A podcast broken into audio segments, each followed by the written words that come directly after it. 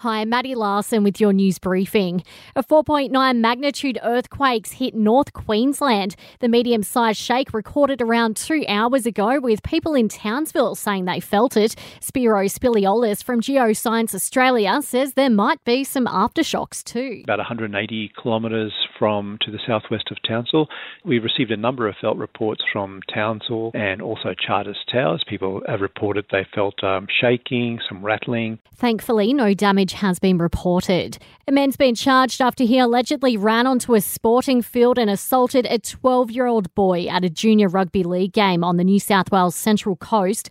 Police were called after a fight broke out around 11 yesterday morning. A boy taken to Gosford Hospital for treatment. In a second incident, a soccer player allegedly punched his coach in the face after being sent off the field in South Sydney.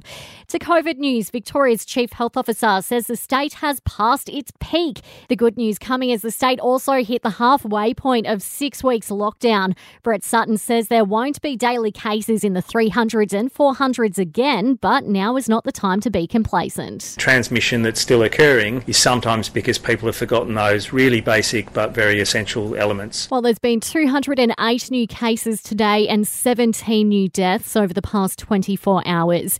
New South Wales has seen four new infections, Queensland 2, WA 1, and South Australia also 1, a nurse who returned from Victoria.